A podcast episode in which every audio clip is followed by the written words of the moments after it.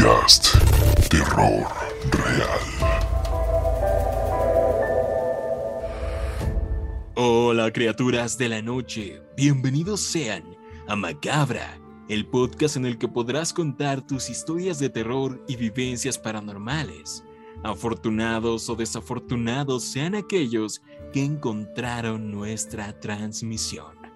Yo soy Chris Stonehead y seré su guía por esta noche, en la que hablaremos de los monstruos vikingos o las criaturas de la mitología nórdica y escandinava. Una vez más, Mitch Marr ha salido de su ataúd lleno de tierra transilvana para hacerse presente. Así es, Chris todavía enferma con neumonía, pero no pasa nada. Aquí estamos porque se viene un capítulo muy bueno. Muy bueno. Y afortunadamente la invocación fue exitosa, ya que Alex Abunde se encuentra nuevamente con nosotros. ¿Qué tal, eh, Mitch, Chris y macabros y macabras? Sean bienvenidos a este nuevo episodio de su podcast favorito, así es, en donde conoceremos un poco más sobre la mitología nórdica y aquellos monstruos que los atormentaban. Y déjenme decirles de que son unos señorones monstruos los que vienen en este episodio. La mitología nórdica y los, los vikingos es una cultura extremadamente rica en cuestión de leyendas, monstruos, monstruos marinos. Así que se vienen cosas bien cool, hijos del trueno. Así que prepárense y adéntrense, agarren su hacha, su yelmo, y ahora sí, esperen, esperen, acabo de tener un flashback de la guerra de que dije eso cuando hablamos de criaturas medievales y no salió muy bien que digamos. No salió muy bien. Esta vez sí, agarren su barba vikinga, no importa que seas mujer, también agarra tu barba vikinga y prepárense a luchar contra los monstruos vikingos.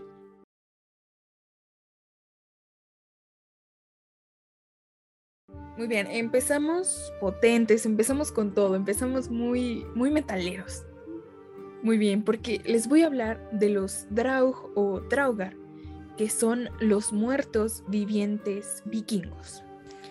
Los Draugar, que es la palabra en plural de Draug, son las criaturas no muertas de la mitología vikinga, que habitaban dentro de los túmulos vikingos junto con sus tesoros. La diferencia que ellos tienen con los fantasmas es que ellos sí poseen un cuerpo físico y tienen habilidades muy similares a las que tenían en vida, pero con fuerza sobrehumana y habilidad de aumentar su tamaño a voluntad. Si alguien, algún loquillo que quería ir a robar tesoros, se adentraba en su túmulo, se aparecían ante la víctima como brisnas de humo y con un fuerte dor, porque claramente son cadáveres muy muy muertos, las mataban y devoraban su carne e incluso bebían su sangre. Se decía que los animales que vivían cerca de las tumbas de los Draug se volvían locos y muchas veces se ponían bajo las órdenes de, los mismos, de estas mismas criaturas. Y pues al igual que los zombies, como ustedes se imaginarán, no es tan fácil derrotar a un Draug, pues únicamente se podían derrotar cortándoles la cabeza por completo, quemando sus cuerpos y o incluso arrojando sus cenizas al mar. Un remedio que hacían los vikingos era dentro de los ataúdes colocar tijeras en sus pechos o ponían pequeñas ramitas y se decía que así ellos no iban a regresar de las tumbas. Realmente cualquiera podía convertirse en Draug. Recordemos que los vikingos no consideraban a la muerte como el final de la existencia. Ellos, vaya, los eruditos nórdicos, han identificado dos diferentes variantes que te podían pasar al morir. Que, bueno, como nosotros sabemos, porque somos muy cultos, los eruditos nórdicos consideraban, no consideraban a la muerte como el final de la existencia. Realmente ellos decían que existía dos variables que podían suceder en el destino de los muertos. Recordemos que o la vida continuaba para ellos en los pasillos de los dioses, en el Valhalla, o había una continuación en la muerte dentro de un túmulo. El sueño de los vikingos era lograr entrar al Valhalla, la gran cámara de los héroes caídos del dios Odín. Solamente podían acceder ahí guerreros o jefes muy heroicos que murieron en batalla. Sin Justo embargo, eso, justo eso iba a decir, de que tienen que morir en batalla para ganarse el paso, El ganarse un lugar en la mesa. exactamente. Para Y- poder celebrar con Odín. Exactamente, al lado de Odín, y beber hidromiel al lado de tus ancestros. ¿Qué, qué- qué mejor, sí. qué más se puede pedir ahí? Por ahí, de ahí viene eh, también de esa película de atestíguenme, atestíguenme que voy al, al Valhalla. Voy a ganarme mi lugar al Valhalla, está bien cool. Así sigue. es. Sin embargo, los que no podían entrar al Valhalla, eh, pues habitualmente eran enterrados en una tumba, en un túmulo. Pero ahí no sé qué pasó, que si a ellos los enterraban en posición vertical, sus ataúdes o incluso sentados en sillas, era 100% seguro de que el cuerpo muerto se levantaría en vida nuevamente, con poder extraño, y podía convertirse en un Draug. Pues, pues yo también, o sea, ya estuve toda mi vida sentado. Ya yo quisiera ya poder descansar un poquito en muerte, ¿no? Para que te acomodes sentado. Pues aquí, Sí, eso, aquí no. eso es extraño, ¿no? O sea, Sí, en una silla de, las incómodas como en las que, Que vamos a podcast. enterrarlo. Tráete la silla. sí, ya, Sí, ¿no? o sea, realmente cualquiera que haya sido enterrado podía convertirse en un Draug. Y otra cosa que es importante mencionar, porque es muy importante, los Draug también resaltan por sus habilidades mágicas, que eran similares a las de las brujas y magos vivos, pero podían cambiar forma, controlar el clima y predecir el futuro. O sea, podemos decir que la diferencia que hay entre un zombie es que el Draug no es un tonto, no, no tiene conocimientos y muchas veces tiene incluso más conocimiento que el vivo, porque tiene misiones. O sea, Bueno, depende de qué película estemos hablando. Hay unos zombies muy inteligentes, la verdad. Sí, pero yo creo que no al nivel de un zombies zombies- O sea, ellos tienen conciencia de lo que eran en vida y de los tesoros que protegen o, o todo el contexto, ¿no? Y estaba muy relacionado con sus habilidades. O sea, si era un mago, tal vez, pues tenía habilidades mágicas. La, la verdad suena como una amenaza súper rotísima.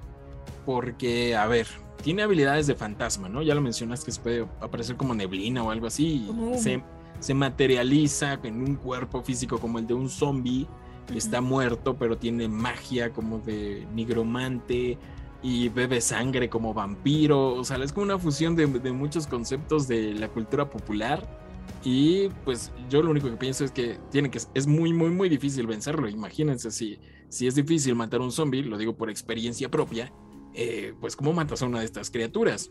A un zombie vikingo con armadura, armas, hachas, espadas y habilidades mágicas. Uf, Sí, o Sí, sea, dudo que salgas bien librado de esa. Pero, o sea, también tomar en cuenta que, que como nos comentabas, Mitch, de que podían, o sea, cambiar su forma en cuanto a hacerse más grandes o hacerse, o Sí. sea, eso es hecho- un claro Ant-Man.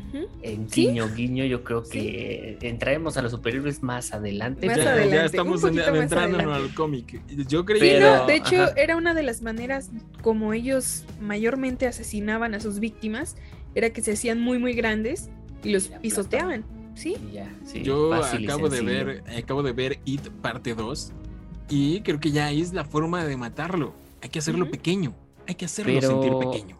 Oye, oye, Chris, entonces tú viste It parte 2 por aquel reto que los macabros y las macabras están haciendo por este mes de octubre acá. Así es, Alex. 31 días de octubre, 31 películas que les recom- recomendamos en redes sociales para que vean una cada día de octubre. Igual si se les juntan pueden ponerse al corriente un fin de semana, pero véanlas, son grandes, grandes recomendaciones que van desde clásicas películas de terror, películas de terror nuevas y películas que no son tan de terror, pero que sí son muy divertidas y halloweenescas. Y dejando de lado esta breve interrupción, continúa, Mitch, por favor. No, pues nada, eso es todo. La verdad es que podríamos seguirnos hablando de cada una de estas criaturas, pero no sé, tal vez hacerle sus capítulos por separado valdría la pena. O sea, como que hay variaciones. Existen variaciones incluso de Draugs que son marinos y Draugs terrestres. Entonces, Ok. Ah, sí, Draugs voladores, terreno, dra- Draugs de fuego, drag... No. Qué de cool. agua, traos de y, viento. y por ahí viene mi re- recomendación, pero ya lo vamos a hablar después. Con razón los vikingos eran tan rudos, la verdad. O sea, imagínate, Sí. se encontraban una de estas cosas cada esquina, entonces pues sí, con razón. Tienen O temple sea, sí, de pero, acero. pero podríamos decir que estos Draug son como los zombies nórdicos súper este, no sé, con potenciados, con esteroides, todo, o sea, ¿no? Con superpoderes, o sea. sí, o sea, No, no tenían tanto apariencia de cadáver, o sea, sí, pero muchos incluso, o sea, los describen como que tenían ojos así de fuego azul y todo así súper místico, mágico, bonito. Pero lo que lo que siento que como que los junta con los zombies es lo que comentaste de que comían la carne, la carne humana y bebían la sangre. Bueno, eso es más como de vampiros, pero de, o sea, la carne es típico de los zombies. Ya, ya lo mencioné. Recordemos que son muertos vivientes, ah. tal cual. Lo, lo, mencionamos por. Lo mencionamos bastante bien en el episodio de Vampiros de México con el maestro Roberto Coria. Que la diferencia entre un no muerto, zombie, vampiro es muy delgada. O sea, realmente en todas partes del mundo había culturas que tenían muchas cositas en específico que bien podría relacionarse tanto con la figura del vampiro como la figura del zombie, como la figura incluso de las brujas aquí en México. Entonces sí, como que es muy delgada esa línea de los no muertos. Y pues ahí tenemos eh, la contraparte vikinga, nórdica, muy muy interesante. Y, bueno, también, también me gustaría dar un, pequeño consejo que creo que les ayudará a todos los macabros y macabras. Que comentaste tú, Mitch, que para que estos tragos no, no se levantaran, les ponían unas tijeras. Entonces, yo creo que la clave es el metal. Lo dijimos desde aquel episodio con el maestro Roberto Coria. El metal es la clave, entonces de, hecho, te sirve para muchas cosas traer ajos, tijeras, este, que la varita de mimbre y que no sé qué tanta cosa. Es algo que no te puede faltar. También ahí por ahí con las sirenas, ¿no? Que para las sirenas rusas. Para todo hay que estar bien armado como Hellboy. Pero bueno, vamos con. E, eso me pone a pensar que cuando muera quiero que me entierren con muchas cosas así, ¿no? Tus tijeras, tus ramitas ahí mágicas. Pero no, sentado, por favor. Sí, no sentado, A mí yo tampoco sentado, por favor. algo, algo que vale la pena mencionar también es que existen drags femeninas, que también están rotísimas. Bueno, pues ahí tenemos a la Gerta. Eh, había guerreras vikingas que también, imaginan la en zombie, pues también, qué miedo, la verdad. Y bueno, vamos a continuar con el siguiente monstruo vikingo.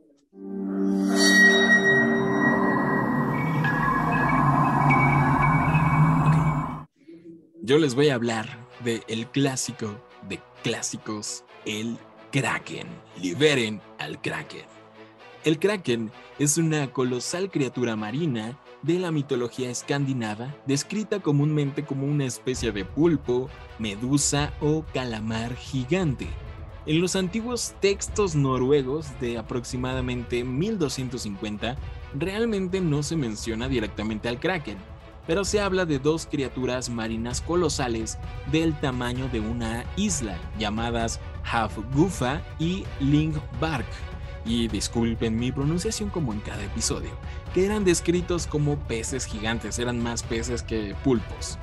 Y no sería hasta que el obispo de Bergen, Erik Pontopidan, teólogo danés, narró en su obra La historia natural de Noruega. Por cierto, ha notado que siempre todos los monstruos están en las historias naturales de los países.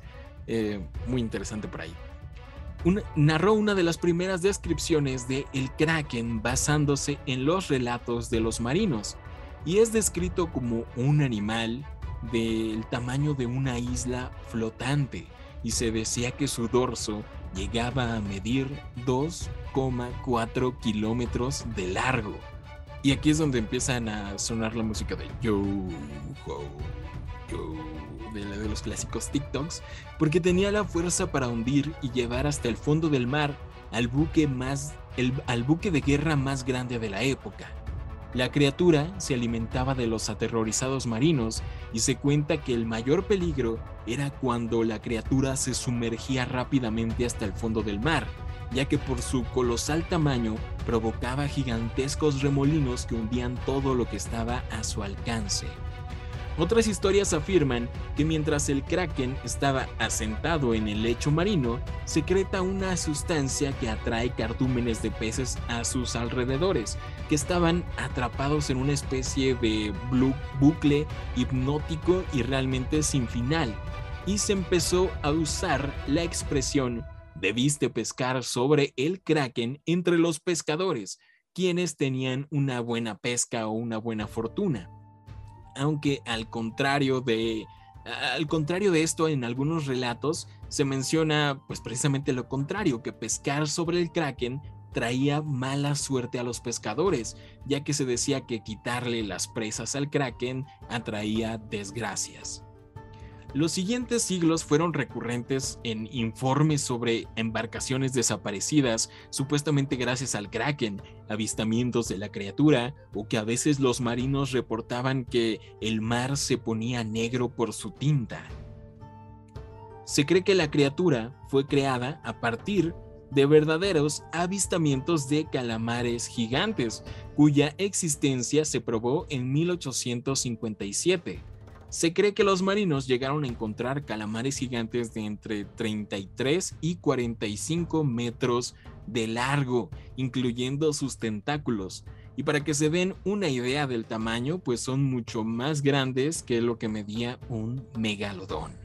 Y bueno, ya solamente quiero agregar que qué bonito que el kraken existe en la vida real, que son los calamares gigantes, y realmente se conoce muy muy poco sobre ellos, Mitch sabe más sobre esto, pero las primeras imágenes en video de un espécimen vivo en libertad fueron tomadas en el verano del 2012 por un equipo de televisiones de Discovery Channel y de NHK. Y precisamente esta muy viral imagen que grabaron por fin a este gigantesco calamar en, en las profundidades. Está increíble. Justo, Chris, totalmente. Es que es lo más genial que sí existen, ¿no? La imagen que puedas tener del kraken es totalmente la de estas criaturas increíbles que son los calamares gigantes, que es muy difícil captarlos vivos, porque muchas veces los capturan y tienen ahí, pero no es lo mismo. A ver, el es que en libertad. viven en, muy grandes... Viven, viven en altas profundidades. Altas profundidades. Es difícil que los capten pero una vez ves uno de esos videos dices, híjole. Sobre todo, sobre todo encontraban los cadáveres de estas criaturas y se quedaban sorprendidos, que llegaban arrastrados a las costas por tormentas o lo que ustedes quieran. Y algo que también es súper genial, no solo las grabaciones, sino que hay evidencias de sus batallas a altas profundidades, que muchas veces salen o los cuerpos o los animales vivos, pero se les ven estas marcas de las ventosas de los calamares gigantes en el cuerpo. Y está súper genial porque así se sabe que pelean con los cachalotes y existen artes súper preciosos de las batallas entre los cachalotes enormes contra los calamares gigantes. Sí, yo solo quiero agregar que, bueno, los vikingos, sabemos la fama que tienen los vikingos de exploradores del mar, y ellos precisamente describen todos sus mapas llenos de monstruos y de criaturas marinas pero de, entre tantas que tenían, se distinguía al kraken y se le daba especial respeto como una de las más temibles, porque era muy diferente a la típica serpiente marina. Eh, y era descrita exactamente como el, como el pulpo que hundía las embarcaciones y era plasmada con esta típica imagen del de, gigantesco pulpo arrastrando el barco. Y pues bueno, se volvió tan increíblemente popular que pues Julio Verne lo plasmó en 20.000 leguas de viaje submarino y pues de ahí se volvió un fenómeno cultural de todos los tiempos al grado de que pues vimos a Jack Sparrow ser devorado por esta criatura. Bueno, yo creo que pues principalmente lo que es el Kraken eh, se le merece respeto, digo, no por nada tiene su propio licor este. vaya, es, referencias. Es, eh, digo, es muy famoso, como comentas en las películas de Jack Sparrow, que pues no pudo contra él porque nadie puede contra Jack Sparrow. Digo, todos lo, lo vemos, lo imaginamos como algo, un calamar enorme, increíblemente que ni siquiera se le ve el cuerpo, prácticamente solo le ves los tentáculos por lo grande que es. Y yo creo que, digo, es, es interesante porque, como todos sabemos, aquí lo, que es en la Tierra no, no se sabe exactamente, como que no se conoce mucho el mar, ¿no? Es lo que han dicho. prácticamente se conoce muy poquito del, del mar, entonces a profundidades muy grandes yo creo que existen animales que nosotros ni tenemos eh, idea y el kraken tiene ahí su lugar, claro que sí. Totalmente de acuerdo, Alex, totalmente de acuerdísimo. Y es que, o sea, es que el calamar, el calamar gigante se queda corto. Porque, porque según yo, el más grande que medía más o menos como 20, 21 metros, se encontró en Nueva Zelanda hace unos cuantos años. Pero, o sea, el Kraken ya es algo desproporcionado de, ¿cuánto dijiste? ¿Dos kilómetros? Dos kilómetros del torso, ¿no? Dos kilómetros y... Sí, dos cachito. kilómetros cuatro, este, pues sí que, parecía una isla. Pero Ah. bueno, esto en las leyendas, ¿no? Pero Sí, sí. se cree que, pues sí, esto se derivó sí o sí de que los marinos pues llegaron a encontrarse con estos calamares gigantes de la vida real. Sí, sí. Así que el kraken existe, macabros y macabras. Por supuesto que sí.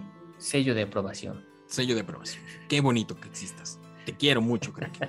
Quiero Kraken. Y Alex quiere mucho a la bebida alcohólica del mismo. A la bebida alcohólica. No, Oye, no, que no, salió no. una edición especial de Halloween este año.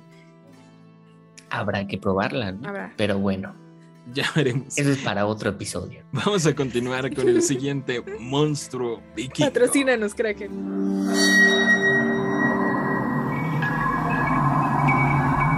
Y bueno, continuando con estos monstruos y criaturas nórdicas, toca momento de hablar de Huldra. Y bueno, pues podemos decir que Huldra es una criatura del bosque seductora que se encuentra en el folclore folclor escandinavo. Su nombre deriva de una raíz que significa cubierto o secreto, y pues en el folclore noruego se le conoce como la Uldra. Y pues ella es conocida como la Skoskra, un espíritu del bosque, o Tallemaja, árbol de pino maría, y en el folclore sueco, y Ulda en el folclore sami.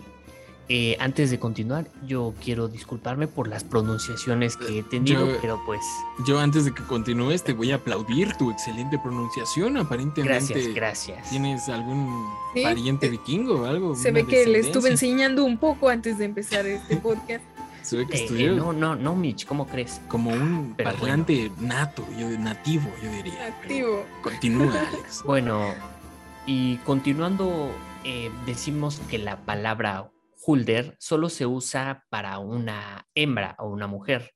El nombre masculino sería Huldrekal. Y pues también aparece en el folclore noruego. Pero aquí tenemos que el personaje femenino se describe casi invariablemente como increíble, seductor y hermoso.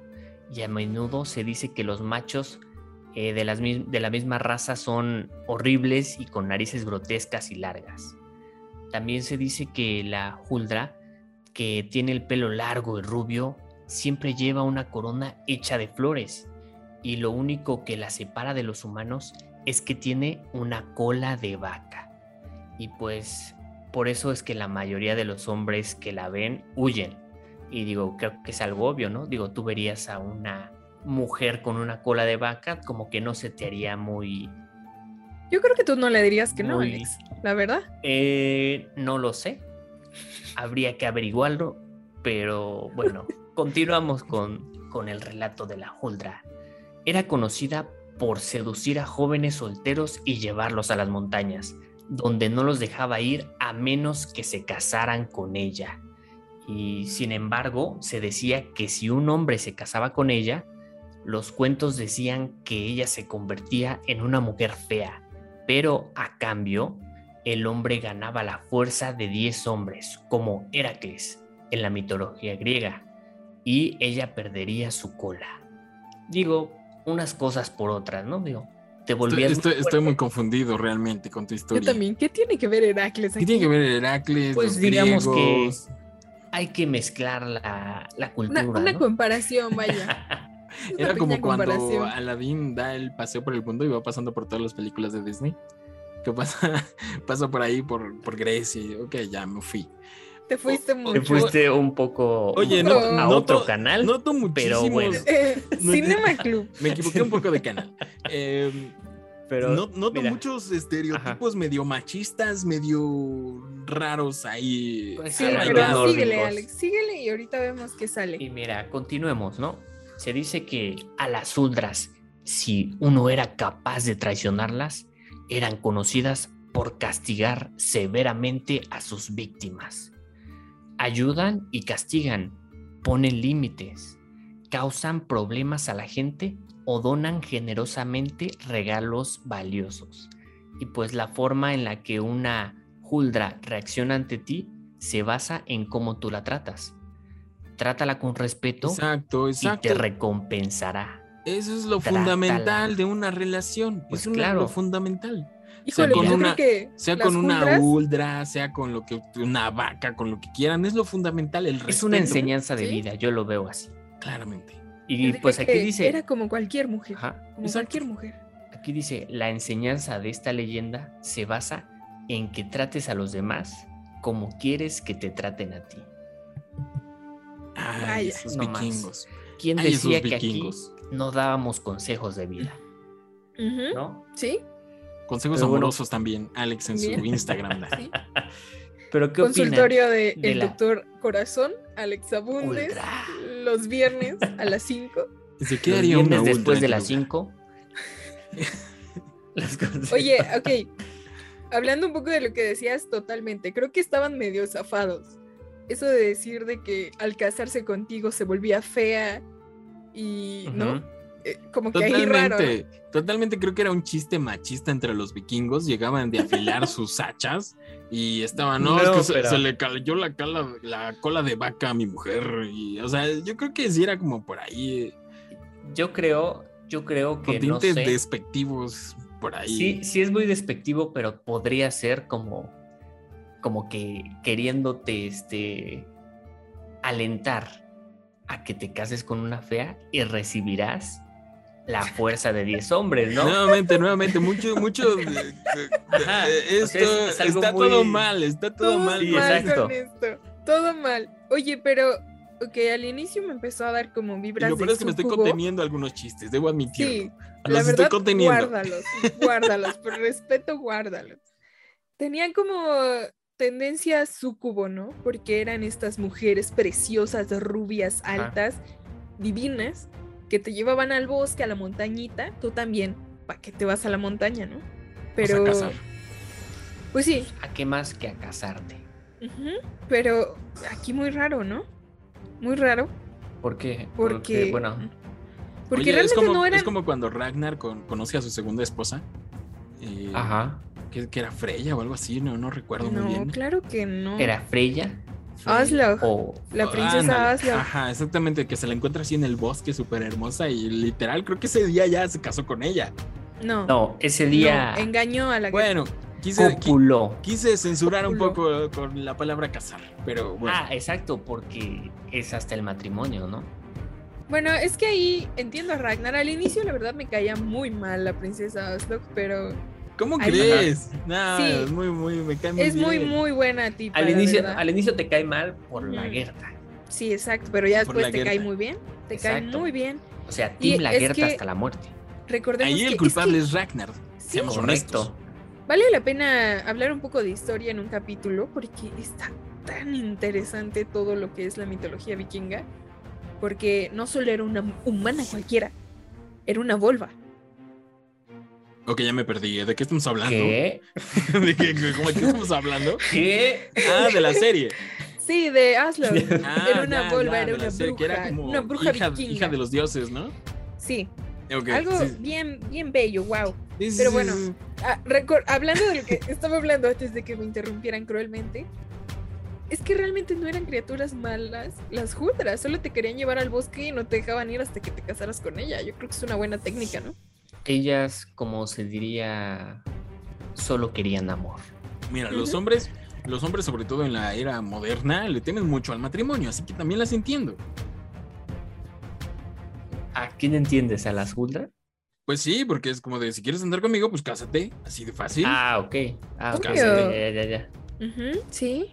Sí, sí, pues Y no. bueno, el detalle de la cola de vaca se me hace totalmente random, pero Sí. eh, se, ve, se ve lindo, supongo yo que... Pero ves que dice que cuando, cuando se casaban se le, se le caía esa cola de vaca. Eso está muy raro, creo que ya está mezclado como con, con chistes ahí de entre vikingos Sí, que se como que ahí es- como medio- Como de que mi esposa era una ultra, pero ya se le cayó la cola. Sí, por, por eso te digo, y por eso soy tan fuerte. Sí, soy tan sí, o sea, totalmente, creo que era eso, o sea, Sí. además eran muy ridículos y borrachos los vikingos, así que también de- de- analicemos des- desde ese punto. Lo que sí me gustó es que hacen énfasis de que los hombres de plano eran feísimos, o sea, de Sí. plano, Ah, o sí. sea, sin, sin dos opciones, dicen- eran feísimos y se acabó. Dicen que las mujeres eran hermosas y los hombres feos y narizones. o sea, Totalmente es una charla de vikingos ebrios, es como de, no, él es una ultra, ¿cómo, cómo dijiste que se llama?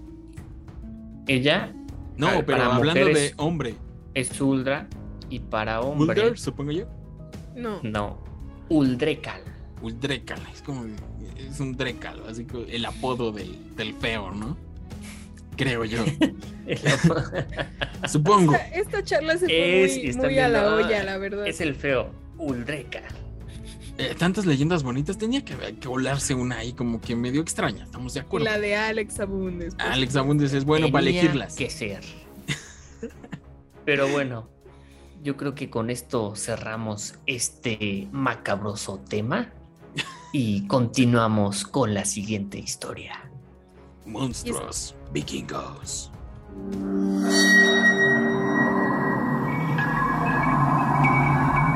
Así es, pues vamos a hablar ahora algo no muy monstruoso, algo muy bello, que son los elfos.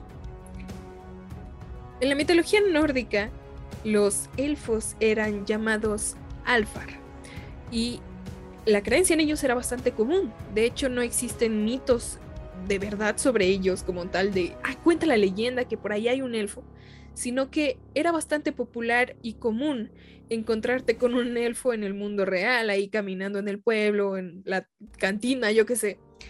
Y era tan común que incluso una reina humana tuvo intimidad con un elfo y dio a luz a un héroe conocido como Hogni, que ustedes ya saben quién es, pero así de común era. Los Yo sé quién elf- es. ¿Nosotros sabemos quién es?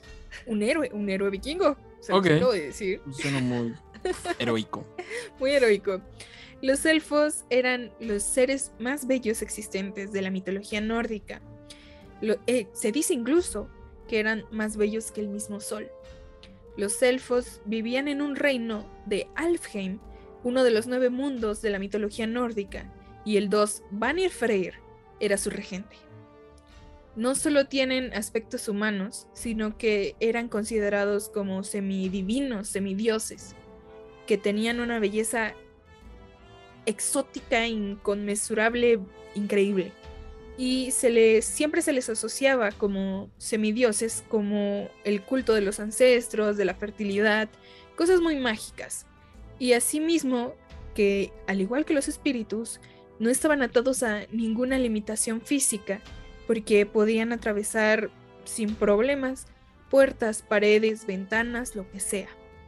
Los elfos son seres con aspecto humano, pero la diferencia con el humano es su estatura, sus orejas puntiagudas, sus ojos almendrados o hay unas variantes por ahí, sus cabellos largos, muy lisos o a veces muy rizados y que poseen una hermosura inigualable. Su piel y apariencia es frágil y delicada, sin embargo, son muy fuertes y poseen gran agilidad.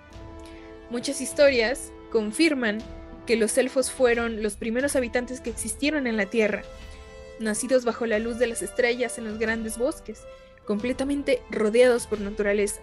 Por eso se dice que los elfos tienen una gran conexión y que incluso son la naturaleza personificada, eh, porque se originaron bajo la luz de las estrellas en los bosques nórdicos.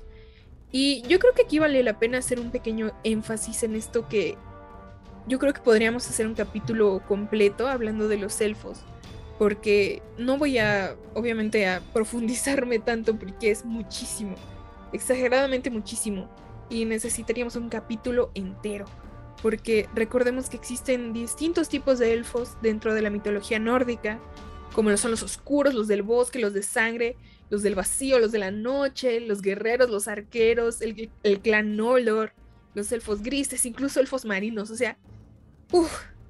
Tenemos a los elfos bellos como Legolas y los elfos oscuros como los de Thor. Y los elfos domésticos como los de Harry Potter. Podemos seguir, realmente ¿Sí? podemos seguir. Sí, Eh, no, eh, yo, yo, yo tengo un pequeño señalamiento. Creo que Mitch oficialmente se equivocó de tema. Y eh, el episodio no era sobre la Tierra Media ni de Tolkien. Estamos hablando de, de, a ver, de los nórdicos y de los vikingos. ¿Qué? Pues acabas de describir totalmente a los elfos de Tolkien, El Señor de Ah, los sí. Anillos. Es lo más cercano a una representación del elfo en la mitología em, nórdica, Pues sí, hasta, hasta dices que, que son los primeros habitantes de la Tierra. Y Sí. to- o sea, todo, todo, todo lo del Señor de los Anillos. dices, Sí, de dices que hecho- son amigos de enanos. y- Sí, Hay- o sea, Hay arqueros. concordancia.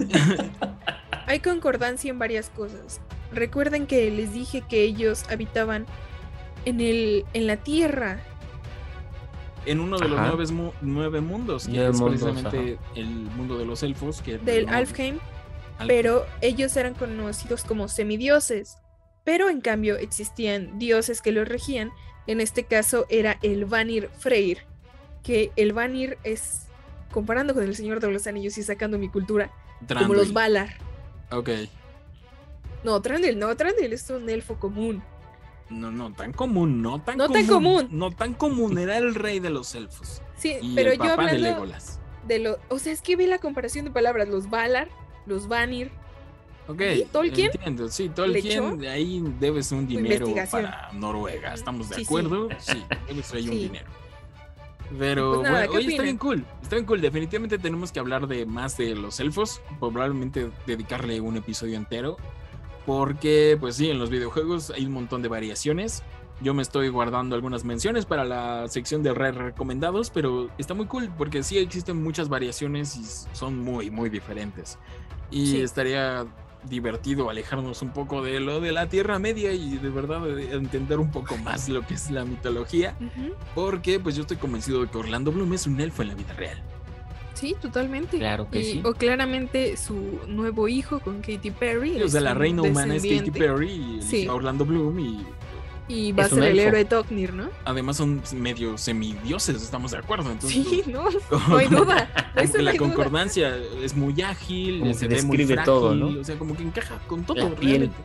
Sí, sobre todo eso. Yo creo que sí. me cae que Concordamos. Los, los ojos acaramelados, amielados que dijo Mitchell también en, en concordancia. Orlando Bloom, el Sí, aunque hecho y derecho. ahí, hablando de variaciones, Y Eh, Orlando Bloom sale en Piratas del Caribe, en donde sale el Kraken. Ahí Kraken. tenemos conexiones.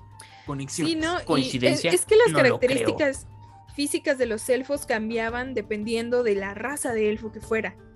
Habían los elfos altos que eran los que tenían estas características un poco más amarillentas y los del bosque eran un poco, ¿cómo decirlo? Más oliváceos, con ojos más... Oliváceos. Eh, ¿Cómo decirlo? Oliváceos. Es como Una, una, descripción. una de un descripción muy acertada. Oliváceo. Que- Yo Oye. creo que sería la correcta. Con- Y los conocí a un tipo el otro día y se me hizo muy oliváceo de Muy su oliváceo. parte. ¿Cómo te describirías tú? Pues como una persona olivácea. Olivácea, la verdad. Pues yo creo que sí soy un poco olivácea, la verdad, no te lo voy a negar. No tengo ni idea de qué demonios están que hablando. todos entendimos esa referencia, ¿no? Los oliváceos, digamos. Las macabras entienden las tonalidades muy bien, saben de lo que estoy hablando. No tengo idea. A ver, en serio, dime qué es. No tengo idea. Pues es, una piel como con tonos oliva, verdositos. Ni siquiera sé cuál es el color oliva, la verdad. Oliva yo sé que es verde. ¿Es verde? Sí. Ah, Ajá. Verde oliva. Sí, pero no totalmente verdes, es una piel clara pero olivácea.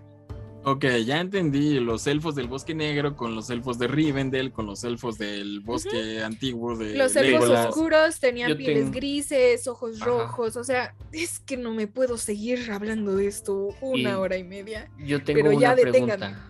Yo tengo una pregunta. ¿Había elfos feos? Mm, pues no hay ninguna descripción como tal en la mitología nórdica de que fueran feos.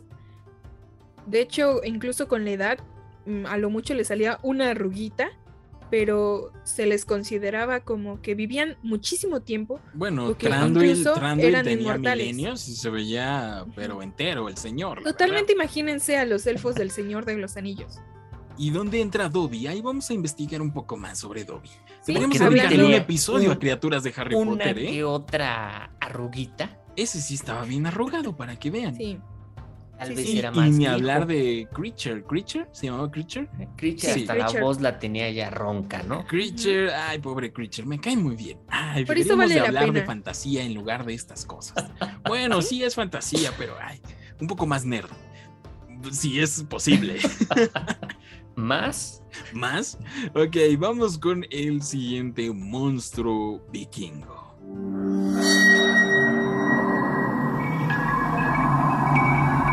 Y ahora sí que entre con ganas el sonido de Joe. Porque vamos a hablar de probablemente la criatura más atemorizante de la mitología nórdica. Y es claramente Jormungandr, la serpiente de Midgard. Es una colosal serpiente masculina, hijo del dios Loki y la gigante Angerboda. Por ende, es hermano de Fenrir y de Hela. Cuando los dioses se enteraron de esta progenie maldita, usaron la adivinación para ver su futuro y quedaron en shock al ver todas las atrocidades que harían. Por lo que Thor se encargó de la bestia lanzándolo al mar que rodea Midgard, es decir, la tierra.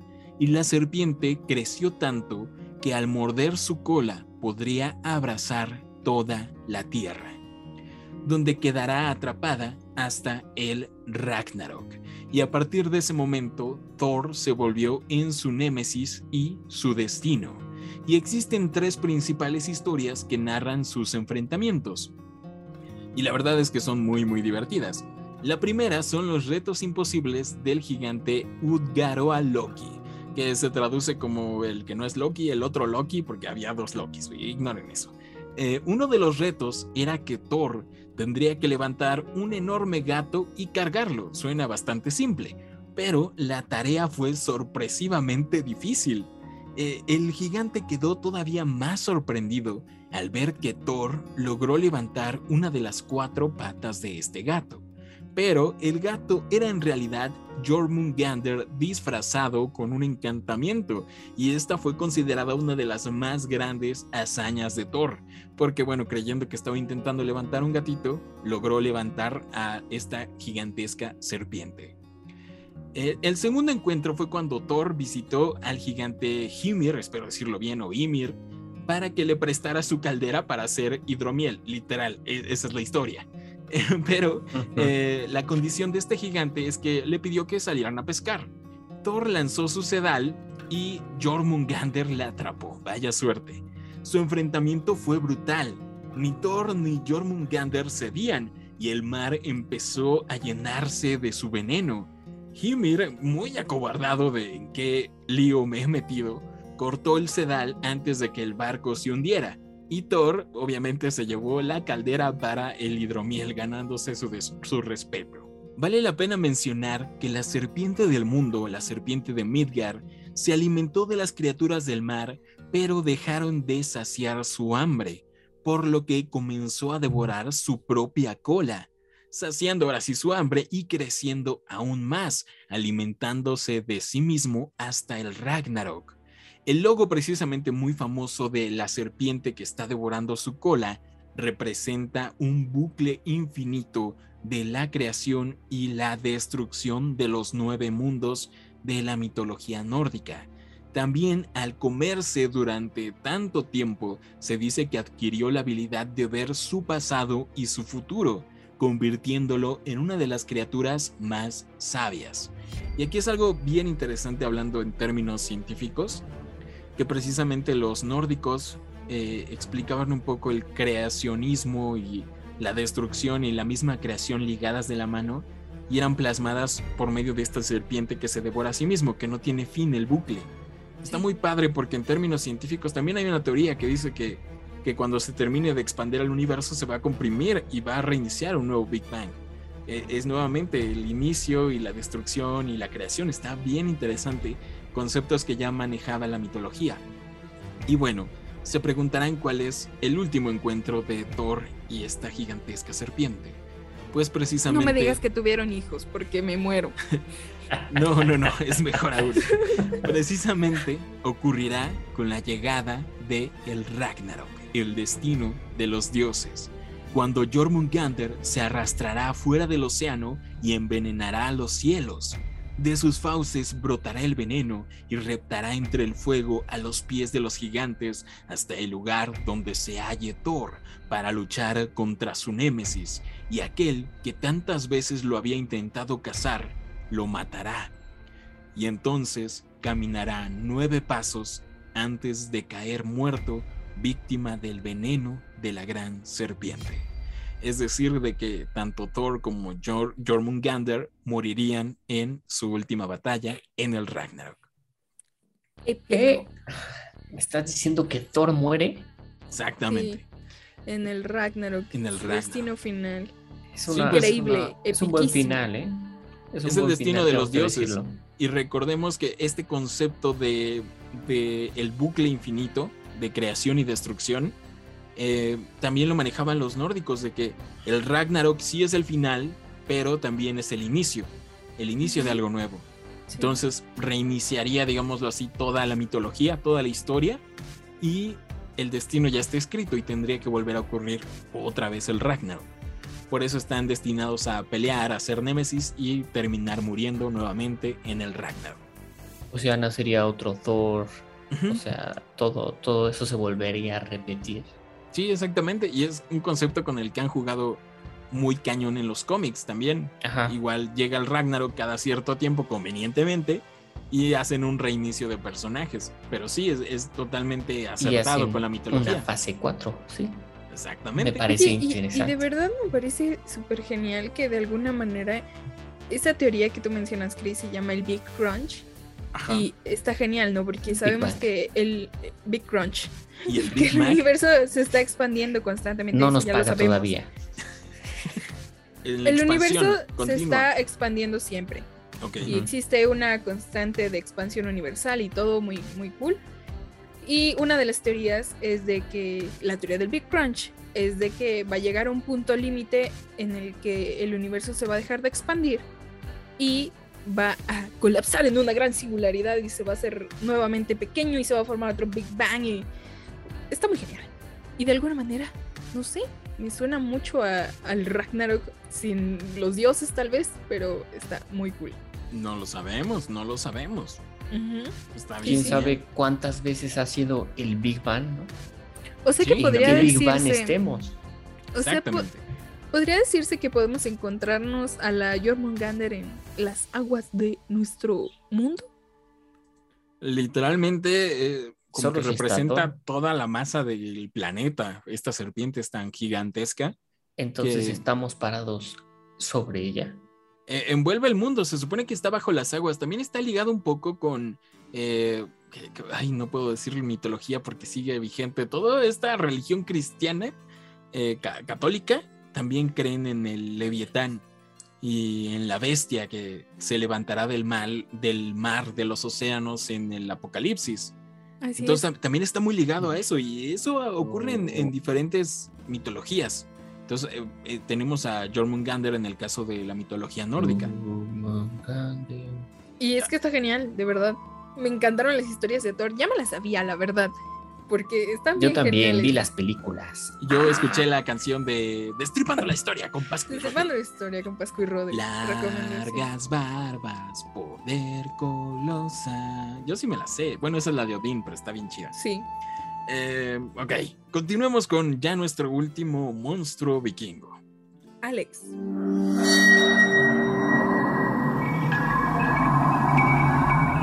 Bueno, pues para cerrar con broche de oro, ahora toca momento de hablar de Fenrir. Así es, ese hermano que nos habías contado hace unos momentos, Chris.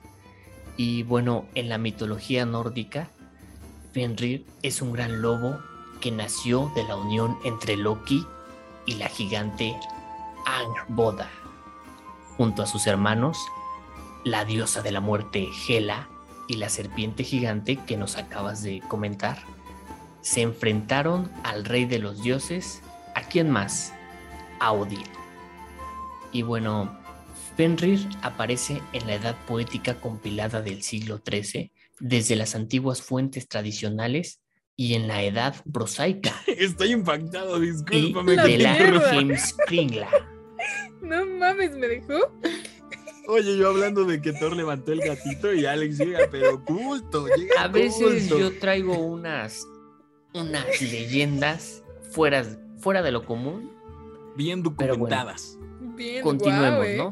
Con Como fuente. una tesis, una tesis diría yo. Exacto. Este, esta Él no tesis dice es fuente de los para deseos, te dice para mi fuente título de de ingeniero, historiador. de ingeniero estructural. bueno, este, bueno, ¿dónde iba? A ver, a ver. Tenemos que tanto en la edad prosaica como en la edad poética, Fenrir es el padre de los lobos Skroll y Hati. Es hijo de Loki, como ya lo había comentado, y se predice que matará al dios Odín durante los eventos. ¿De cuál evento? El Ragnarok, así es. Y bueno, Aquí también se dice que posteriormente será asesinado por el hijo de Odín. ¿Quién es el hijo de Odín? Pues lo sabremos a continuación. ¿Cuál de todos? ¿Cuál de todos? Tiene, es padre de todo, literalmente es el padre. Pues de sí. todo. Por eso no respondí. ¿Cuál de todos? Creí que lo sabían, pero bueno. Eh, al principio, él solo era un cachorro, ¿no? Y conforme se fue alimentando, comenzó a crecer. Y pronto fue tan grande que fue imposible controlarlo. Dos veces fallaron los dioses en su intento de apresarlo. Primero con la cadena de Leding y luego con una más fuerte llamada Droma. Y pues digamos que estas cadenas no, no, no este, representaron ningún reto para él y él se, se liberaba con una gran sencillez. Y pues después de todo esto, los dioses de Asgard pidieron la fabricación de una ligadura irrompible a los enanos. Y pues estos les fabricaron una cinta liviana, dulce, sedosa y fina, y que sin embargo nadie podía romper, pues estaba fabricada con el sonido de la pisada de un gato, la barba de una mujer, las raíces de una montaña, los nervios de un oso, el soplo de los peces y la saliva de un pájaro. Y a esta la llamaron Gleipnir. Mira nada más. Yo creo que conseguir esos, este, esos este, artículos para poder hacer esta increíble ligadura, yo creo que está complicado, ¿no? Esta investi- in- increíble investigación. Sí, Pero no, bueno, yo estoy incre- continuemos, continuemos con esto. Mira, después lo encadenaron en la isla Lyngby, en el lago Amsbardnir. Y solo Tyr se ofreció a realizar esta proeza para ellos. Y pues los dioses idearon un juego en el que Fenrir debía dejarse amarrar para probar si podía romper la cinta, que pues ellos no podían. Él, desconfiado debido a sus anteriores experiencias, dijo, órale, no soy un cobarde. Y una condición fue que eh, ellos pusieron en su, boca durante todo el tiempo como la prueba. Entonces, Tyr, con valentía y sencillez, extendió su mano derecha y se metió en la boca de Fenrir. Los dioses ataron a Fenrir, quien empezó a debatirse cada vez más ferozmente y los dioses se rieron al ver, ver, al ver que su enemigo quedaba reducido. Solo Tyr no se rió, pues sabía a lo que estaba expuesto. Y en efecto, Fenrir, al darse cuenta de que le habían tendido una trampa, cerró su boca y le cortó la mano al dios. Es que, a Entonces- ver, ¿en qué cabeza cabe? Te vas a meter ahí a la boca del lobo. Literalmente. Literalmente, a la boca, Literal, a la del- boca la del lobo. boca del lobo. Eh, Y pues la, razón de este encadenamiento es que pues saben que, sería, que será el causante del fin del mundo en el Ragnarok cuando se rompa su prisión milenaria y se libere de sus cadenas, el fuego y el agua subterránea invadirán la tierra. Él matará a Odín y matará a Odín y será muerto por aquel hijo que comenté llamado Vidar. ¿Quién más? ¿Quién más podría ser? ¿Quién más? Thor, no lo creo. No, pues ya murió No, pues Thor estaba ocupado con, con, con el Una serpiente. Wow. Qué bonito es el Ragnarok. Y qué mala adaptación en cuestión de película de Marvel. Sí, creí, no, pero nada que ver. nada Era un lobo. ver. Sí, o sea, sí sale un lobo. Pero bueno, o sea, creo que solo nos deja ver lo genial que es Loki. De verdad me encanta Loki. Porque pues Loki era muy bueno, era muy juguetón, muy muy bonito con sus sus Muy guapo, hermanos, ¿no? o sea, hacía regalos, Tom Hiddleston muy británico. Pero pues estaba destinado a, a desatar el Ragnarok y terminar con la existencia de los dioses. Y pues sí, son sus hijos que precisamente provocan todo este caos. Entonces está súper genial. Ay, no, pues la verdad es que Fenrir me cae muy bien, está bien genial toda su historia. Nuevamente eh, va ligada con el destino del Ragnarok, El Ragnarok. el deceso de los, de los dioses, la caída de los dioses. Y pues es muy importante precisamente porque este gigantesco lobo está destinado a matar a Odín, al padre de Sí, todo. claro. Líder de todos los dioses, el panteón de los dioses nórdicos. Entonces está súper, súper genial su historia. Y bueno, yo creo que, digo, una forma más fácil antes de esperar a Bizar, pues sería llamar al poderoso Hulk, ¿no? Ahí está. Ahí Él está es aquel que lo va a derrotar. Ese Sí. era el punto. Ese era el punto. Pues no, no me agrada. No me agrada tu referencia. ¿Quién? ¿No te agrada Hulk? ¿Qué acaso no te ¿Te gusta Taika Waititi? Ruffalo? No me gusta esa película. Oye, es muy buena, es muy buena. Sí, Pero no tiene nada que ver con nada. O sea, es que cambió cuando entró Taika Waititi a la dirección de la película.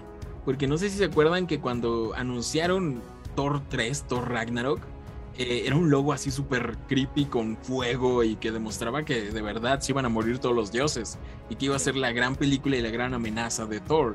Pero ahí fueron cambiando cuestiones de la película y se transformó en lo que es hoy en día Thor Ragnarok, que es como una comedia que sí está bien cool, sí se destruye Asgard, eh, sí muere Odín, sí muere Odín, pero sí sale Fenrir, pero es, es muy Sale diferente. Hela, Sale Hela. eh, muy diferente a lo que es sale Thor. la mitología. Sale La verdad Loki. está muy genial la ¿Qué más puedes mitología nórdica. Y yo creo que lo que más me gusta de, de Fenrir es esta historia detrás que nos detallaste muy profundamente de la construcción de Gleipnir De de, de los enanos. Porque de nuevo otra vez Tolkien les debe mucho dinero a los nórdicos. Porque igual, o sea, los enanos eran los, los grandes maestros artesanos que creaban estas cosas increíbles. Esta cadena de seda, ¿no? ¿O ¿Cómo era? Una... Ajá. ¿Ustedes Una- qué opinan? eh, Cadena irrompible. ma- macabros y macabras, ¿qué opinan? ¿Se, se valdría hablar de monstruos de sagas fantásticas en Macabra? ¿Entraría? Porque sí son tem- temas interesantes, pero no, no sé si entraría en el concepto de Macabra. Yo diría que sí. Eh, que le dedicáramos un episodio a los mundos de Tolkien, a los mundos de Harry Potter, hablando de criaturas macabras.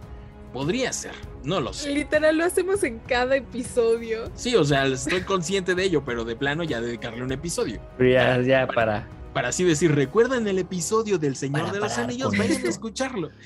Ándale, sí. Ay, Mejor. no. Pero bueno, como diría Pascu y Rodri.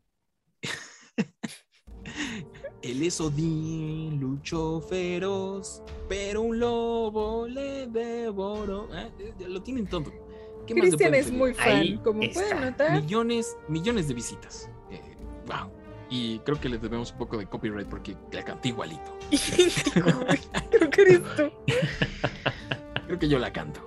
Ay, no, qué interesante. Y uh, macabros y macabras tienen que saber que dejamos varios temas afuera por cuestión de tiempo. Nos dimos cuenta de que eran temas muy interesantes y que se desarrollan, pues están bastante largos.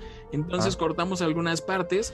Así que si les interesa saber, eh, pues, una parte 2 de, de este episodio de monstruos vikingos o monstruos de la mitología nórdica y escandinava, pues déjenlos en los comentarios y pues con gusto les hacemos una segunda, tercera, cuarta parte, dependiendo de cuánto presupuesto nos dé Marvel al respecto. De cuántas referencias podamos hacer a esa ¿Cuántas película. referencias podemos incluir a lo largo de una hora veinte? El problema fue que hicimos muchas referencias al Señor de los Anillos y el que paga es Marvel, ¿no? Entonces como que, ay, un poco ahí como que raro. Como que fuimos por el camino equivocado. Sí, pero bueno, ahora sí vamos a dejarnos ir de lleno en nuestra última sección, Alex, porque ahora sí viene lo bueno, creo yo. Así es, Chris, y llegamos a la sección favorita de los macabros y macabras, llamada Re Re Re Recomendaciones. Y pues como ustedes ya saben, en esta sección nosotros les recomendaremos ya sea un libro, una película, un videojuego o algo relacionado al tema del podcast de esta semana. Y bueno, pues creo que es momento de que Mitch nos haga su re re recomendación. Uy, wow. La verdad, quiero recomendarles tantas cosas, pero no sé si me vayan a dejar. Pero bueno, Este es tu podcast, este es tu podcast, solamente déjanos algo que decir. de ok, les voy a dejar Sí, algo porque que decir. nuestras recomendaciones. ¿no? Mira, empezando por el primer tema que se dio de los Draug, quiero recomendar nada más y nada menos que The Elder Scrolls 5 Skyrim. Wow, ¡Por 2013 Dios! o 2015. No, recuerden De que es un nuevo en juego. las recomendaciones. Skyrim otra vez. Otra, Otra vez. vez Skyrim, Queda carajo. con todos los temas. Eh, que- con, con todo, con episodios de América, con episodios de Noruega, o sea, Skyrim. Nunca lo había recomendado hasta ahora. No, sí, ya, ya lo había mencionado No, Skyrim. ¿Cuándo? Ya, ya, ya lo habías mencionado. ¿Cuándo? claro. No, sé, Con no lo habías recomendado, pero ya lo Con habías las Banshees, mencionado. con los elf, lo... Sí, hablamos de los hombres cara de luna, de, de ojos de Ah, luna. Sí también sacaste Skyrim. Todo es Skyrim para ti. Pero no lo recomendé. Skyrim es el soundtrack de mi vida. Tengo que Quemaste recomendarlo. tu cartucho. Ya no- Ese- Pero bueno. Les prometo que esta será la última. Eso ya se ha visto. Ya se ha visto. ¿Qué? Eh. ¿Skyrim? Por tercera vez lo tengo que jugar. Créeme que lo he jugado yo creo que cinco veces en mi vida. Ya cómprate el nuevo, ¿no? No ha salido, no ha salido. Lo sigo esperando todos los años en las E3. Espero que anuncien el nuevo Elder Scrolls, pero... Pero salió Nunca Elder llega. Scrolls Online, ¿no? Y lo tengo, pero no es lo mismo. No, es, no es lo mismo. Eh, Elder Scrolls Skyrim es un juego de Bethesda que salió desde el año 2011, pero eh, con los Ah. años se han salido varias ¿De vete a dónde remasterizaciones. cómo? no lo pude evitar. ok, sigue. Ya no quiero hablar. Tú nunca, síguele, tú síguele. nunca en la vida quiero volver a hablar en este podcast. ¿Verdad?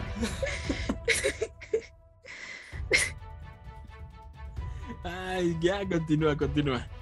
Ya. Eh, Actualmente ya está para todas las plataformas, ¿no? PC, sí, eh, eh, PlayStation, es lo que Xbox. antes de que me interrumpieras, querido Chris, estaba diciendo que Skyrim ha tenido muchas remasterizaciones y adaptaciones a las nuevas consolas, incluso ya existe para Switch, que es la mayor bendición de mi vida, que exista una versión de Skyrim portátil. Y está tan relacionado con el tema de hoy porque justamente se lleva a cabo en la provincia de Skyrim, que es como lo similar a Noruega tal vez, que es el lugar donde habitan los nórdicos en Skyrim y los elfos y todo esto súper genial. Y en el juego particularmente lo quiero recomendar porque ahí van a conocer mucho sobre las perspectivas vikingas de cómo era todo esto y de que salen muchos elfos. Pero sí, y justamente eh, yo creo que lo que más es Skyrim en esta vida son mazmorras y túmulos fúnebres. Y justamente tú eres un viajero muy feliz ahí en el mundo que se pone a investigar túmulos y claramente vas a encontrar muchos Draug. Spoiler, eres el Dovahkiin. ¿Eres el? Dovahkiin. Ya, es 2011, yo creo que todos Sí, saben. por Dios, ya que ese eres el ya. Ya si no lo Entonces- jugaste, Claro, ya- todo, el mundo sabe, sí. Sí, bueno, ya esa es la, esa es la primera recomendación, súper recomendación que, que tenía que hacerlo. Ahora mi segunda, em, ahora mi segunda recomendación es un grupo musical, claro que sí, Los Temerarios, Skyrim. el soundtrack de Skyrim. El soundtrack de Skyrim. Tienen que ver los temerarios. No sé, Voy a recomendarles no sé, un grupo. pero se queda. Ya, esto se imprime. Queda en la versión final. Les voy a recomendar un grupo de metal folk vikingo que es islandés llamado Skalmold, que es una banda que canta en islandés y es increíble. La amo, creo que es probablemente mi banda favorita en el mundo y está muy genial porque tiene todas sus canciones tienen historia de la mitología vikinga detrás. Existen canciones hablando del Glebnir del que nos hablaba Alex, del Slevnir que se quedó fuera de este capítulo, pero que espero yo que en una parte 2 les contemos. Y está genial. Te hablan del Baldur, de, de todo. No le vas a entender porque es islandés, pero si lo traduces en, en Google, está genial. Me encanta, lo amo. Ok, Correcto. búsquenla. Scalmon, ¿cierto? Scalmon con D, ¿ok? Sí, Y con K. Porque todo, todo lo vikingo es con K. sí. Ok, muy bien. ¿Y ya esas son tus Muy dos recomendaciones o necesitas más? No, ya, les voy a dejar un poco. ¿Quieren que ponga un poco de Scalmold para que nos lleve el copyright muy lejos? Híjole, híjole. Para que no lleguemos a esas Pre- Preferiría que 4000. no. Preferiría que. Pero bueno, a ver, ponlo para ver qué tan vikingo es, ¿no? Muy bien, les voy a poner un poco de Scalmold para que vean lo increíblemente bueno que es.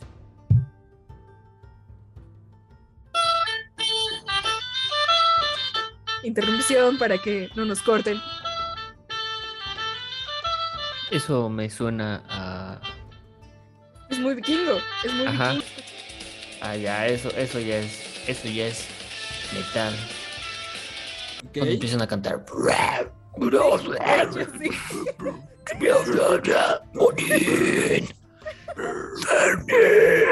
Y ahí es lo que menciona. Hace referencia al bucle infinito de los de la mitología y mientras dice Y en esa parte, justamente, en el segundo gutural, nos está diciendo que todo se va a reiniciar. narra un encuentro con Baldur y cómo ha sido bendecido mediante la siguiente frase. Wow. Increíble, maestro, increíble. Me quedan muy bien los nórdicos porque genuinamente como que el rock y el heavy metal es como su música más popular para ellos, lo que es algo extraño porque en el resto del planeta ya está muriendo el rock. Eh, Sí, eh, justamente algo muy cool es que Skalmold hizo un concierto sinfónico con la Orquesta Sinfónica de Islandia, o sea, la más grande de Islandia. Sí, pues, en- seguramente Sí, sí, en el auditorio más top de los top y fue la bomba, porque para ellos todo esto es increíble. seguramente estaba ahí el presidente y todo, todo eso. Ujú. ¿no? O sea, está muy cool, Sí. la verdad, está bien genial. Eh, qué, qué diferente cultura, porque también está el, este programa de La Voz que está en todos los países y también todos los covers de metaleros que puedes encontrar son de allá. O sea, como que está muy, muy presente toda esta cultura. Bien. Y bueno, yo creo que es momento de continuar con la re- re- recomendación de Chris. Híjole, yo me voy a ir rápido. Mm, Quería recomendar películas de terror porque sí hay cine allá muy cool como El Ritual y Trolls. Pero, pero como no, la verdad casi no mencionamos eso en el episodio, me voy a ir por un videojuego nuevamente, que es uno de mis Se favoritos. llama Sky. Se llama Skyrim. Skyrim, Elder Scrolls 5 Skyrim. Les quiero recomendar Elder Scrolls 4 Oblivion. Realmente, realmente no he terminado este juego, así que eviten los spoilers. Porque Mitch se la pasa jugando Skyrim una y otra vez, a pesar de que ya lo terminó y no me no suelta un poco la consola. Pero bueno, se llama God of War, que es eh, la cuarta entrega de esta icónica franquicia que fue lanzada en 2018. Eh, este juego fue una reinvención, digámoslo así, de todo de toda la historia de God of War, incluso de su jugabilidad y sus gráficas. Recordemos que la trilogía original de, de videojuegos eh, se situaban en el panteón de los griegos y precisamente Kratos, el icónico Kratos era hijo de Zeus y pues tenía la misión de matar a Dios, a Zeus y a todos los dioses que se interponían en su camino. Pues en esta reinvención Kratos ya no es tan loco, digámoslo así, está un poco retirado en el exilio después un poco del- viejo, un poco des- viejo, viejo, un poco de- menos estresado. digamos ¿no? un old man Kratos que Digamos que se veía como babo, ¿no? Ándale así, que después, que, después de hacer su mega desmadre en, en el Olimpo, pues se retiró, se retiró precisamente ahí con los dioses nórdicos.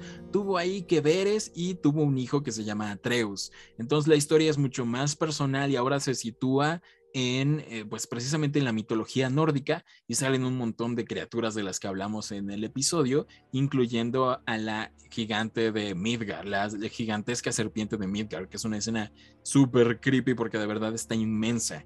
Entonces está bien genial todo, todo lo relacionado a este videojuego y sobre todo porque como que se van pasito a pasito, eh, porque en los primeros videojuegos matabas a un dios tras otro en cada nivel y en cambio aquí es mucho más difícil incluso matar a un simple troll o un, un de los que mencionaban. eh, es complicado. Incluso peleas contra los elfos y visitas los nueve mundos. Entonces sí está como muy completo y vas a, vas a salir precisamente ya están trabajando en un nuevo videojuego de God of War continuación de este juego. Así que podemos deducir que no se muere créditos al final de este juego. Eh, está bien cool. Pero esa es mi re- recomendación. Muy buena. Perfecto. Buena recomendación. Ojalá se burlaran de tus recomendaciones, así como se burlan de las mías, maldito. Es que Skyrim ya Excelente recomendación, Chris. Una de las mejores que Una he visto en los episodios. Los odio totalmente. Ay, no, es que Skyrim ya la recomendaste varias veces. Yo espero que algún macabro y macabra lo juegue de verdad. Sí, ¿no? Que diga, tanto insiste Si esta no, mujer. fallaste. Oye, es que tienen que jugarlo. Me acuerdo que en mis, en mis años ya por ahí de 2011, Cristian llegó conmigo y me dijo, creo que existe un juego que puede gustarte. Es un mundo abierto, nórdico, donde todas las acciones que lleves a cabo van a repercutir en la historia del juego. Y yo dije, ¿qué? Sí, o sea, como un, RPG tipo Calabozos y Dragones, pero en un mundo tipo Señor de los Anillos. Entonces yo dije, ok, lo quiero jugar. Y nunca lo jugué porque Mitch nunca lo soltó. Digamos que tú, Chris, eres el culpable de esto, entonces. de esta obsesión, así que no, te puedes burlar. Ay, ay, ay. Ok, Alex, vamos a terminar con tu siempre genial re- recomendación. Mira, Yo yo, me voy a burlar desde ahora de Alex, porque yo sé que va a recomendar. Yo sé que todos estaban esperando esta recomendación y pues no hay más. Creo que le hemos dicho a lo largo de este podcast. Así es, es la tercera entrega de nuestro Avenger favorito llamado Thor. Y pues, ¿qué les puedo decir? Thor Ragnarok nos cuenta la historia de nuestro par favorito, Thor y Hulk, en Nuestro una buen amigo aventura. Nuestro buen amigo Thor y Hulk en una aventura en donde nos regalarán increíbles momentos, donde se verá reforzada la amistad y se verá por fin que Thor es el dios del trueno sin el famoso Mjolnir. Wow, wow. Qué spoiler tan grande. Bueno, digamos, o sea, estamos en 2021, creo que todo el Ah. mundo la sabe qué, qué pasó, ¿no? Se queda tuerto y Sí. derrota a su hermana Hela. Genuinamente es una de- Qué mala película, A mí me gusta, a mí me gusta realmente porque es importante en cuestión del canon de, del MCU y también tiene como muchas referencias del cómic. Ahí yo creo que lo que no me acaba de gustar es el protagonismo de Hulk. Porque recordemos que en esos momentos Es muy protagonista. ajá. Marvel no tenía, digamos, los derechos completos Los para hacer su, su propia película de Hulk. Entonces lo que Creo que de ahí en adelante no tuvo derechos. Sí, entonces, no, ya los tiene actualmente. Pero eh, en ese momento no tenía y estaban, querían ellos adaptar un cómic que se llama Planet Hulk, Planeta Hulk, y lo metieron a fuerzas en la historia del Ragnarok y por eso hay toda esa lucha de gladiadores y todo ese rollo. Eh, está cool el resultado final, pero creo que Ragnarok sí era una historia más oscura. La muerte de Odín, el fin de los dioses, y en La cambio, pues, pues Marvel, Pero pues. Marvel lo hizo chistoso. Nuestro tan aclamado director, El ¿Cuál Taika director? Waititi. Taika Waititi, Taika pues Waititi. a darnos un poco de entretenimiento en estas Ganador del Oscar. ¿no? Ganó el Oscar, ¿no? Sí, ganó un Oscar. Increíble. Taika Waititi me cae muy bien, pero eh, bue- bueno, sí me cae muy bien. ¿Para qué te digo que no? Oye, pero mucha gente no le gustan las películas de Thor, las primeras, la 1 y la 2. Y a mí me gusta mucho cómo es representado Thor en esas películas, o sea, me cae muy bien. ¿Te gusta Thor 2? Eh, está cool, sale Christopher Eccleston, que es uno de mis Doctor Who favoritos, que interpreta un elfo oscuro, y ahí nuevamente tenemos la mitología. Entonces está cool. No, a mí la verdad no me gusta tanto Thor 2. Ahí estuvo medio rara, pero tienes que, sí, tienes la razón. El señor Christopher Eccleston, 10 de 10. Sí, lástima que lo mataron muy rápido. Típico. Algo muy típico. Oigan, yo, genuinamente creí que iban a recomendar la serie Vikingos. Genuinamente creí que Me yo- detuvieron. Yo, empezaron quería- a, empezaron a burlarse tanto que dije, mira, mejor paramos esto aquí. No, pero genuinamente creo también- que más que cualquiera de las recomendaciones que hicimos es la más acertada y la más genial de todas. La serie sí, Vikingos de History Vikingos Channel. es- Sí, Wow, Muy buena serie, la es verdad. mi, mi serie favorita probablemente. Y Sí. está muy buena.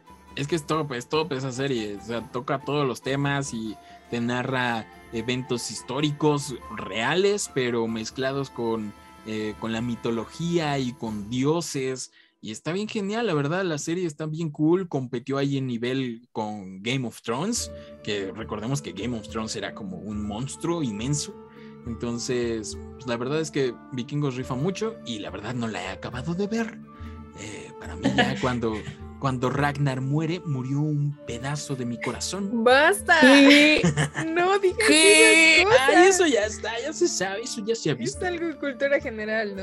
Eso ¿Me estás Oye, diciendo pero- que Ragnar muere y su hijo asciende al trono?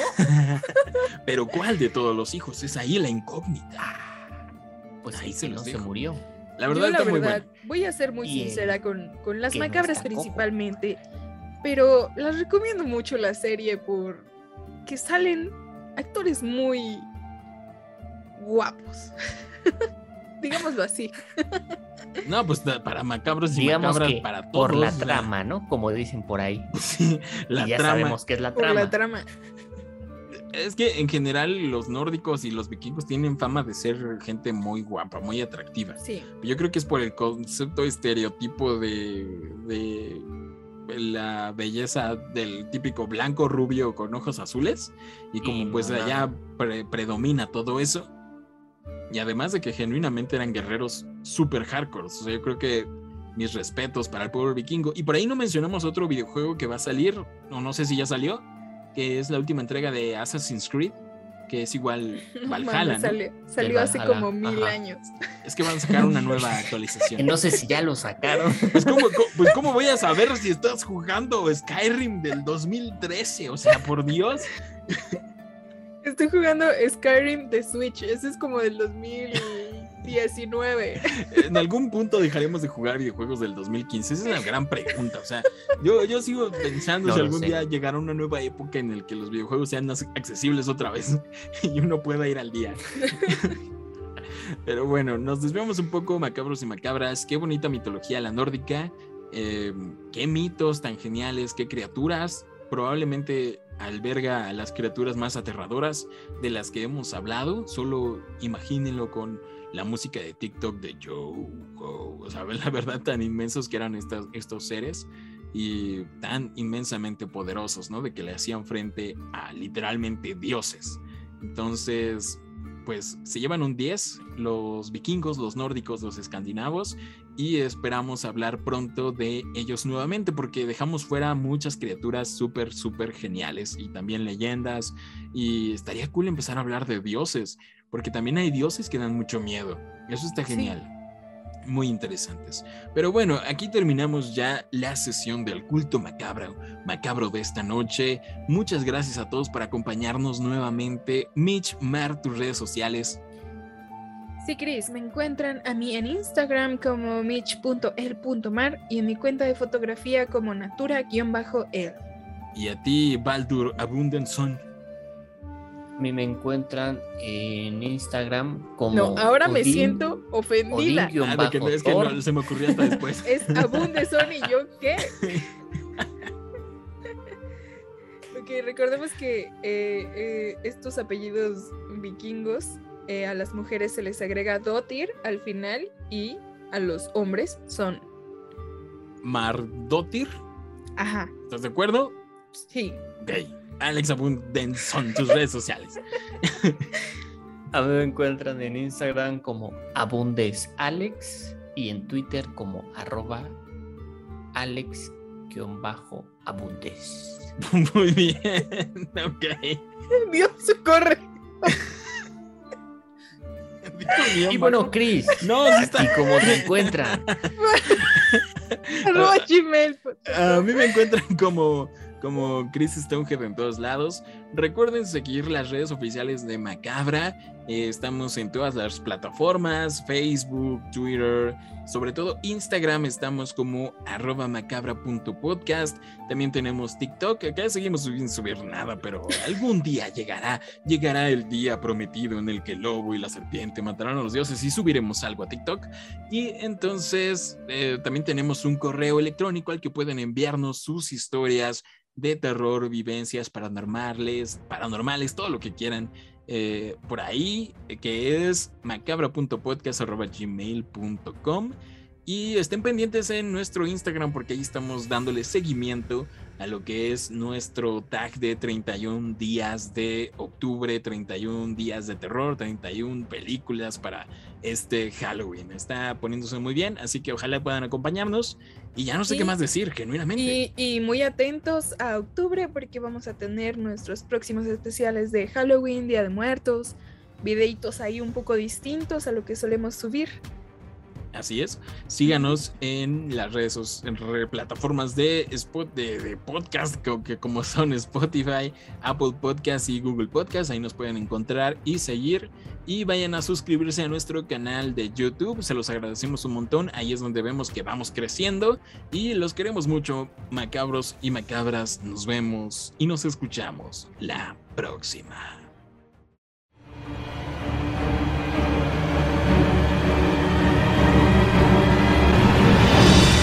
Macabra Podcast. Terror real.